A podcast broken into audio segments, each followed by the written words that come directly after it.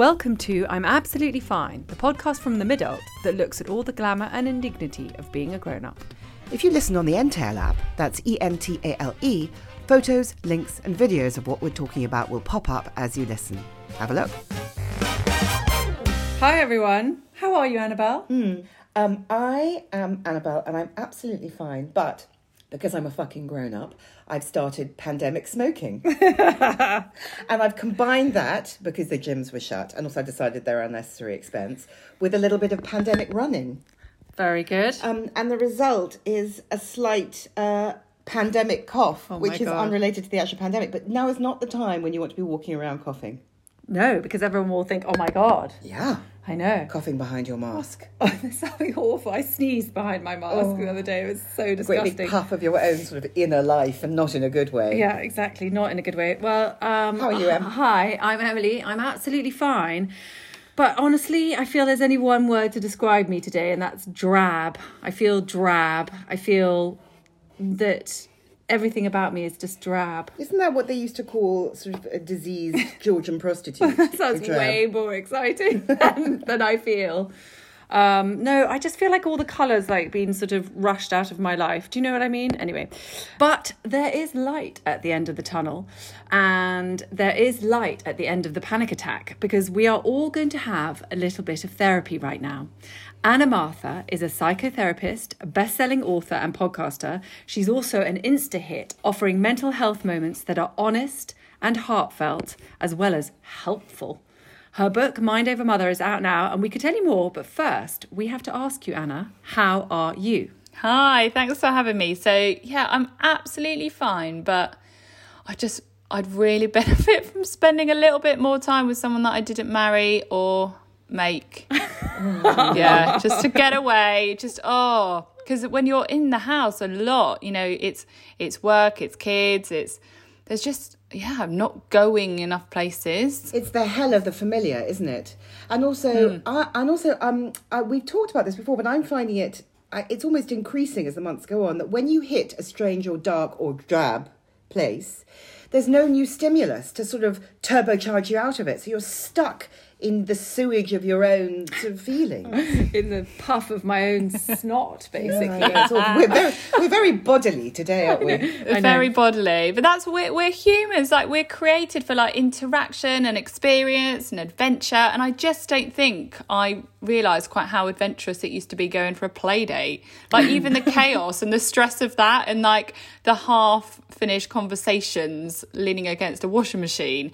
You know, they never kind of felt enough at the time, but I think even just that chaos used to give me more than I realised. Yeah, charge. I think we'd all started to realise that life was kind of about community, and we had started to stop being in ivory towers and, you know, locked in, and to develop these meaningful relationships. We were meditating, we were doing everything right, we were practicing self-care, and then this comes along and we keep going with our good stuff and our good intentions. But then this pandemic and the state of the world keeps rolling out, and we run out of surge capacity, and we end up just cornered, you know, feeling, almost every woman I speak to at the moment feels pretty terrible. Yeah. In quite a undramatic, nothing to write home about, one foot in front of the other kind of way.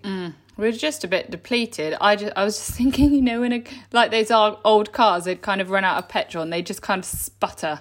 Like, to a bit of a halt. I feel a bit like that at the minute. And I think it's fatigue, isn't it? It's depletion. It's the fact that we're just kind of like on this, I don't know, like treadmill that's sometimes going faster than we want it to. Sometimes just feels like it's not going fast enough to keep up momentum. And we're just knackered, really. Tired. Yeah.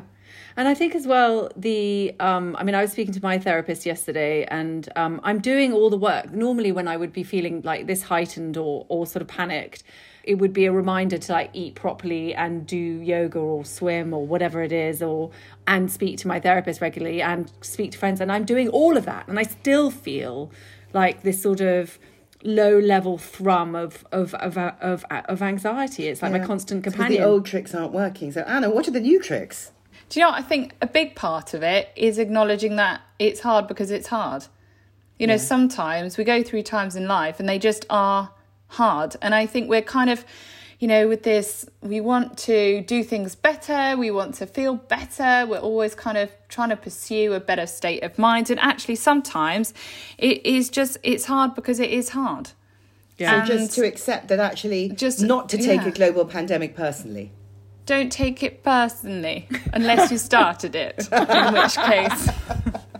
maybe think about your actions. I think that it's the desire to learn more through it and from it, and to grow through it and grow from it. But actually, sometimes it's just about getting through it. Yeah, I feel at the beginning, you know, when back in March, as Annabelle says, when we were all about 5 years younger, the you know, it was a sort of constant move of self-improvement, whether it was like banana bread or sourdough, or let's face it, we were fucking high. Yeah. We've been locked up. There was drama-rama everywhere you looked.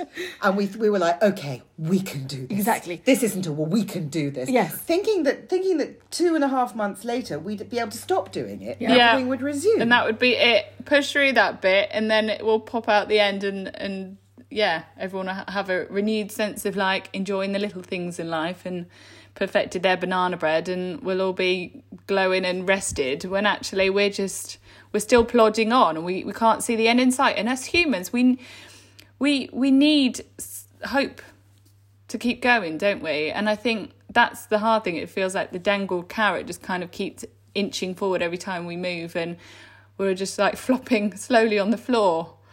I can't go any further now. I need, I need the hope of Christmas. I need a party to look forward to. Yeah. It's hard, isn't it, without anything to look forward to. And I read the other day that one of the keys to managing anxiety right now, and also some of the stuff around these feelings of not being good enough, is to think in the short term. Is to not think, you know, will I be able to go to a Christmas party? Do I dare to plan my next summer holiday?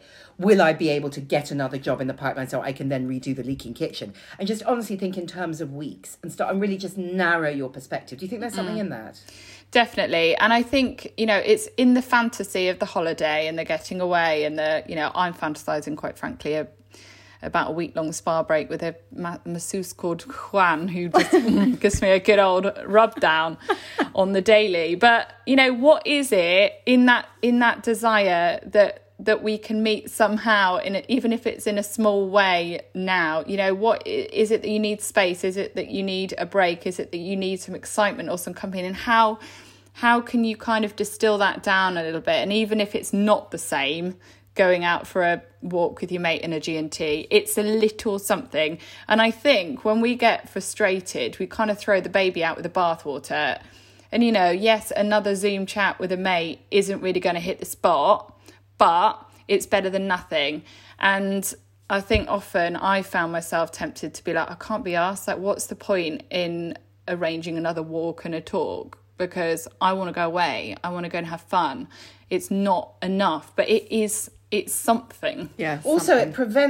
It prevents our circumstances becoming a kind of dance of death, self-fulfilling prophecy where you end up thinking, I'm so alone. I feel so alone. Therefore, I will make sure I am alone. Yeah, absolutely. And then we kind of isolate ourselves as a coping mechanism, but it's not fun. We need people. No. We can't have people. A lot of it, I keep thinking, like, a lot of what I get in light of what I want is like wanting a big 3-course Sunday roast and eating a stale poppadom. Yeah. You know, it doesn't feel enough, but it is something, and don't discount the something. Keep going after the something, even if that's not everything. Do you know, I think you're really right, because I feel like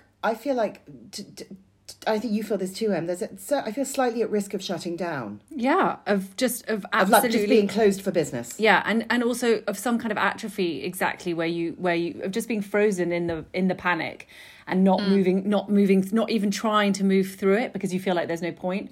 And also, I think this sounds very shallow. It takes a lot of therapy to be this shallow, but I think that at the beginning of lockdown, to a certain extent, we were scared for our lives, and now we're scared for our lifestyles.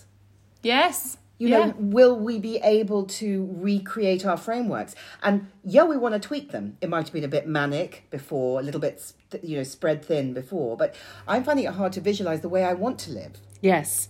I think that it became clear, one of the sort of overriding feelings before was, I now know I don't want to go back to how I was running my life before. But you're right, I also don't know, back to this sort of ambiguity in these grey areas, I don't know what I want my new life to look like. Yeah. You know, the gap between what we expect and the reality of where our actual resources are and what we're actually able to do, which is challenged anyway when we're going through a global pandemic, because all our resources are challenged just by kind of navigating it and making sense of it.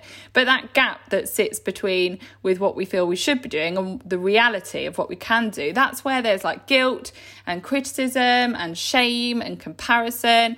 And then we're just going to beat ourselves up for it. And we do not need more of that in our life. Like we do not need more self-criticism. We don't not need to be bullying ourselves and judging ourselves and seeking comparison so that we can shame ourselves. Like we do that enough as it is. Yeah, absolutely. And making that gap smaller is so important. Yeah, because otherwise you just get sort of, you surrender to the shitty committee, as it were, who are also going. Yeah. Another thing that has really inspired me listening to one of your podcasts was a long time ago when I went to my therapist, she gave me the oxygen mask analogy, which is that, you know, the oxygen mask drops down and you have to give it to yourself first and not other people. And I'm a tendency you will not be able to help other people if you can't breathe. Yeah, but I you can't even tell the whole metaphor because it is so alien to you. Correct. You've got to give it to other people. Yeah, whatever, who the fuck? Of course, that's all you've got to do. Anyway, show it around. And I have tried really hard in like 6 years of therapy to come round to this oxygen mask. And then yesterday I was listening to your podcast and it said, you said the pilot of the plane needs to be hydrated. You need to know when you're getting on a plane that the pilot is hydrated, has enough sleep, feels good about themselves, has been to a spa for a week with a masseuse called Juan. Exactly, or whatever. And I suddenly, and obviously this speaks directly to my sense of control freakery, and you know, we can analyse this at a different time, but I suddenly made sense. I was like, yes, I am the pilot and I need to look after myself. And it was so interesting. Yes, because your codependency is so extreme, you can't deal with the oxygen mask, right? Exactly. But your control freakery can kick in with the pilot stuff. Exactly. Okay, good. You see, we can use dysfunction to our benefit. Well, I mean, I think that's a wonder. That's the gift that keeps on giving. Anyway, but there you go. So now I'm the pilot, and I'm quite liking it. Yeah, I don't know why. I think it could have something to do with the fact that a lot of us were brought up by parents that have been impacted by the war mentality. So their parents had been in the war, and so the mothers were often kind of the homemakers and the doers, and that somehow along the way we've learned that to love well is to give ourselves away. Like to love is to do, to love is to run around, to love is to meet your kids' needs before they realise they even have one. And actually what gets lost in the process? You. I mean, it's funny, isn't it, looking at those inspirational quotes and stuff on Instagram at the moment. So they are not resonating the way they used to. It's like, you know, when there's something about love and by Rumi, you know, I relate far more to fuck off, I mean good morning. The failure, the irritability, the panic, you know, and I just it's a time just to not ask very much of ourselves. Yeah, like it's the you got, you know, the other one that kind of gets me a bit at the minute is like, you've got this. And so, well, actually sometimes we haven't, and it's really helpful to realise that we haven't got this so we can get it from others. Yeah. I think a problem at the moment, though, is that so many of us are experiencing this a sense of real erosion of our identities, because we were partly defined by the commute, partly defined by the pub, partly defined by the work, and nothing is as it was. And so I certainly, I don't have a clear sense of who I'm dealing with. On a daily basis. No, I really don't. I don't. And all the normal mechanisms, for all our normal coping mechanisms. So for so many people, their coping mechanism for anxiety in life is to fill the diary. You know, so there isn't really space. And then cancel it all. And then cancel it all and hide away. But yeah, we're kind of being faced with the fact that so many of our normal coping mechanisms and our normal go-tos to kind of help keep us on the straight and narrow and not feeling and just head down, carry on, have been taken away or they're harder to access. So we've kind of been left with more of ourselves. And that's a challenge. You know, that's a lot to face when maybe there are parts of yourself that you've been running from and suddenly you're having to look at it or stay in a house with it. I'm relying, and I have no sort of shame or judgment around this. I think it's fine, but I'm relying really, really heavily on telly. Okay. On watching TV. Yeah, I think that's true. And I suppose that subconsciously I'm trying to give my TV life the sort of texture that my nice actual real life might have. So quite a lot of, you know, Selling Sunset, but then a little bit of some good stuff as well, and some good drama, and so, you know, so I'm not just, so it's not just chewing gum for my brain. But I mean, can you imagine doing all of this with no telly and no internet? No. No. Horrified pause. Yeah, I mean, exactly. like you're just needlepoint. And I think it's interesting the way that, I mean, you know, the way that we congregate around TV, like those water cooler moments. I had an interesting conversation about how we've all created water cooler moments when there are no water coolers, because you're not. And the idea, like the way that people sort of jumped on normal people at the beginning of lockdown, or the way that people jumped on, I mean, Schitt's Creek more recently. All of these people, you know, it's like everybody comes together to have a kind of well, it's community. An excuse for a shared experience, yes. Isn't it? Yes, yeah. Exactly, when there are very few shared experiences. But I think it's interesting as well, my biggest thing has been, you know, recently to admit that I am a little bit unhappy. I think that I felt really guilty about feeling that way, just because I'm so lucky, because I have a house and and I have a job, and, you know, things are okay.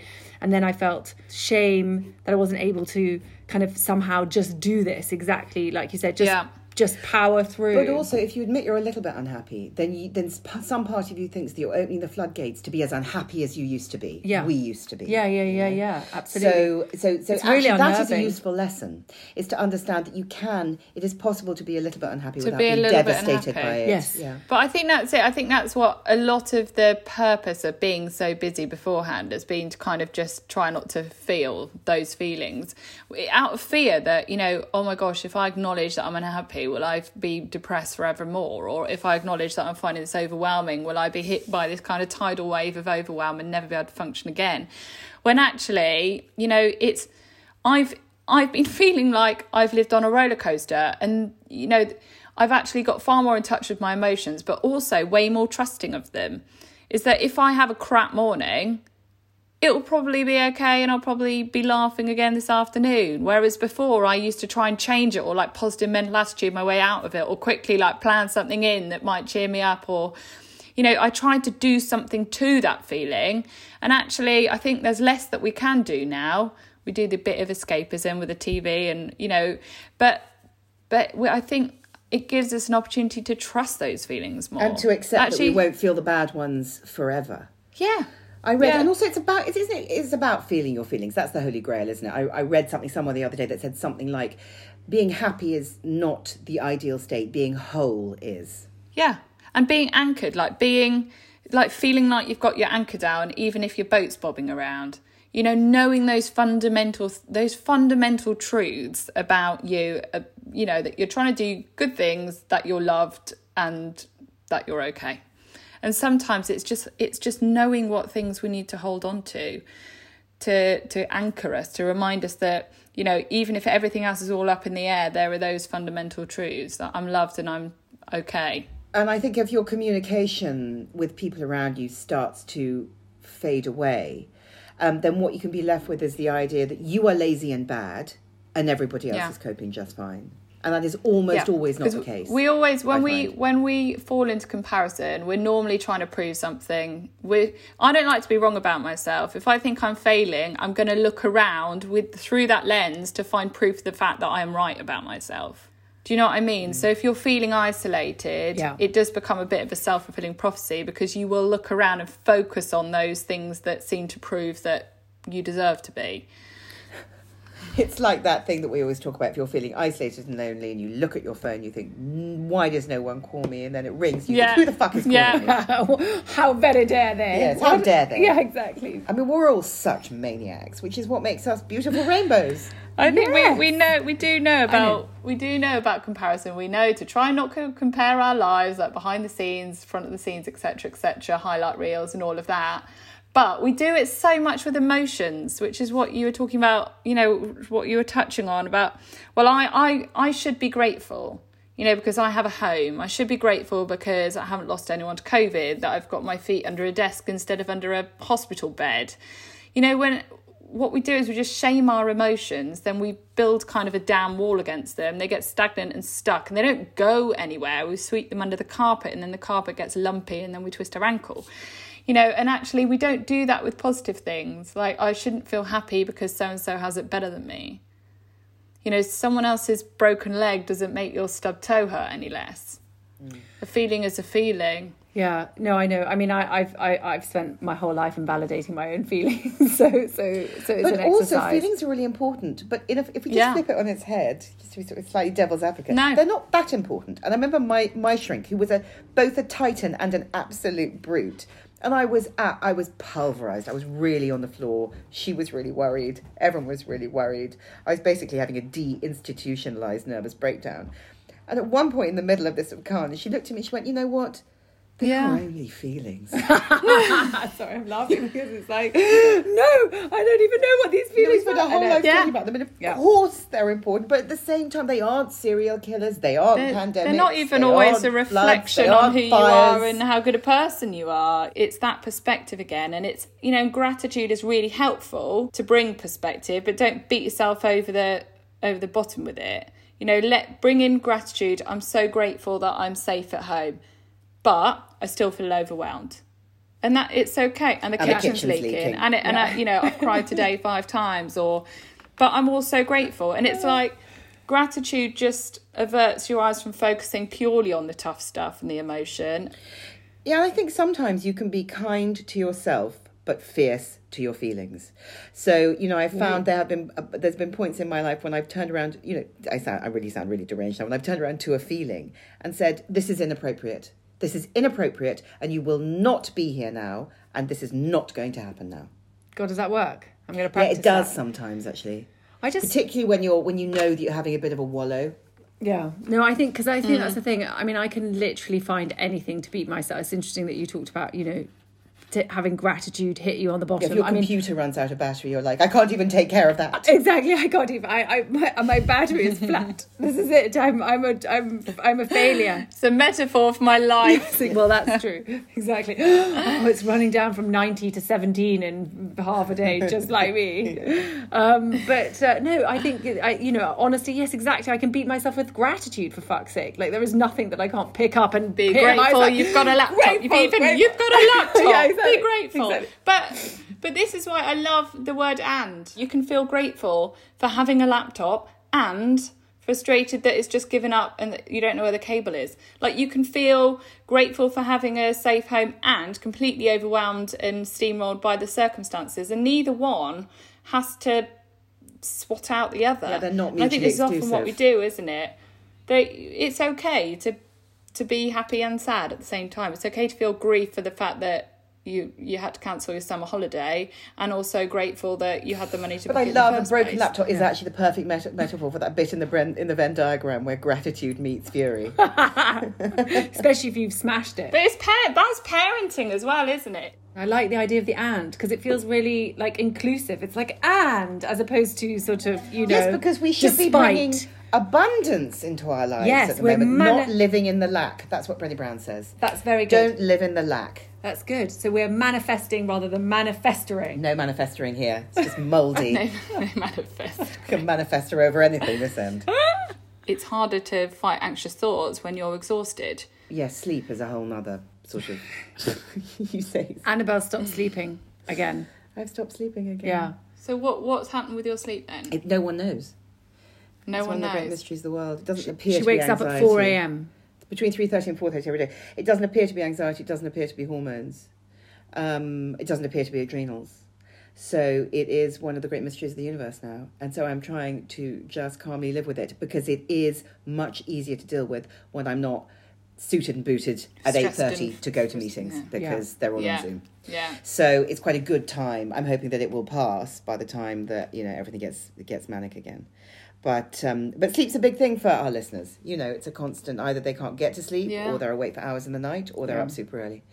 And we're all given the recipe for sleep, which is, I could reel them off, and they're each one's more annoying than the last, whether it's lavender or no screens, or meditation, or no caffeine after midday. Mm-hmm. But the thing is, sleep is much more nuanced than that, and sometimes it just eludes.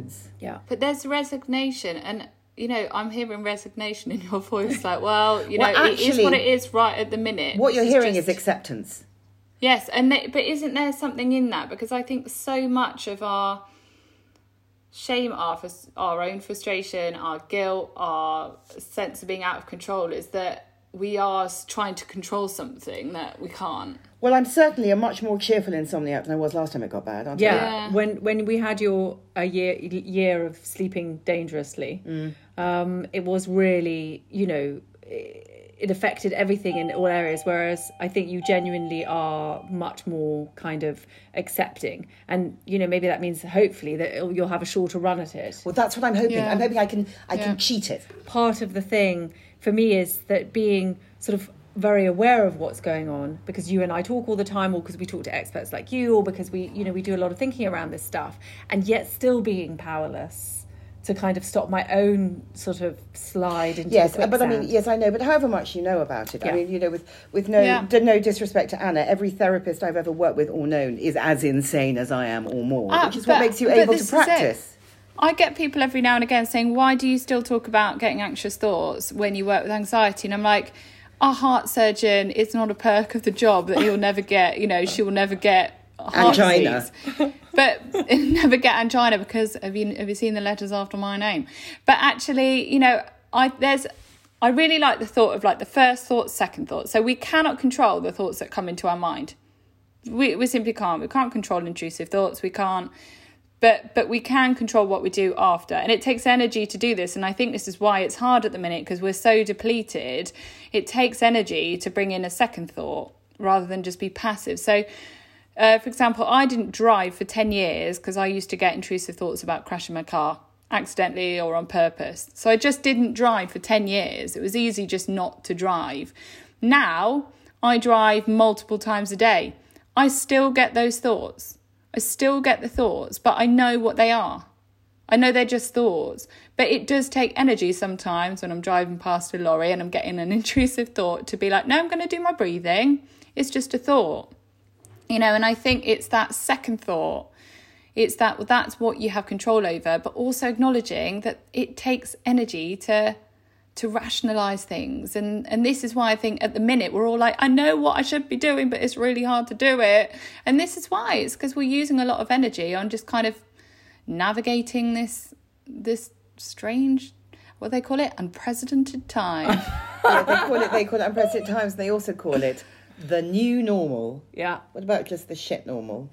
What advice would you give people who are feeling panicked and out of control at the moment, and sort of slightly short of breath, and not knowing if they've got another 6 months of this left in them? Just to have a little assessment of what their coping mechanisms are and what their support network is. Where are they putting those emotions? What do they need? Actually, I think that's a big one, isn't it? What do you need? Like, what do you need? I think often the fixation, it's also another coping mechanism to kind of look at everyone around you and make sure that they're okay, when actually, the bigger question is, are you okay? Like, even just starting to ask yourself, what do you need? Have it as a reminder in your phone, like twice a day. What do you need? And how can you meet that need slightly, even if it's not in the way that you would fantasize about that need being met? And just starting to get in touch with your needs and your feelings so that you can verbalise them. Actually, I think, and if you were to do that in the micro, you might become more adept at doing it in the macro. Yeah. If you think, what do I need? And it's, a glass of water, a cosy jumper, a little bit of a lie down, then maybe you'll be able to say, deal with some of the bigger stuff. Yeah, it might be something you can take out of this experience, because if you're like me, a sort of wantless, needless person, someone who doesn't know, to just use this opportunity to kind of really drill down into that yeah, into what micro needs. Into macro needs are super confusing. Yeah, but micro needs are be good. Okay, it's all about the micro needs. But it's building trust with yourself again. Like if you've deprioritized your needs for so long, there's going to be a part of you that doesn't even know what they are. So if you can kind of build trust in the small, start to articulate the small, then you'll get. It's like that inner child thing. You'll know all about that. But it's that. You know, it's getting in touch with that inner child that has the needs and has probably tried to express them, but you've told them to shut up. It's very inconvenient. Be quiet. Yeah. I'll come and talk to you when I've got time. And so that they stop shouting. They stop asking. And it's growing in confidence again to even be able to acknowledge them to yourselves in the small, so that in time maybe you'll be able to acknowledge the bigger needs and then verbalise them and have them met. Well, Anna, we wish you luck from the bottom of our hearts with Juan. Oh, Juan and your spa trip. And who knows, we may even see you there. Yes, oh, exactly. Wouldn't that be a dream? Could you save a spa bed next to it? Yeah. Great. Yeah. Oh. So we'll see you on the other side, and I hope you'll come back and talk to us. Yeah. Thank you. Please. I'd love to. Thank you so much for having me. Thank you so much. You've been listening to Annabel Rifkin and Emily McMeekin of The Midult. Our book, I'm Absolutely Fine, is out now. If you like what you hear, please rate, review and subscribe. And we'll just leave you with this thought. The early bird can have the worm because worms are disgusting and mornings are stupid.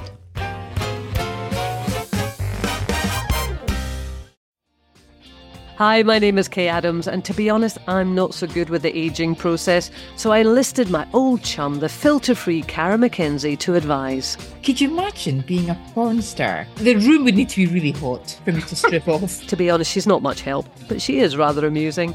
And along with some great guests, Joe Brand, Andy Oliver, Anton Du Beke, Ruth Langsford and Craig Revel Horwood, darling, we are learning how to be 60. Listen wherever you get your podcasts.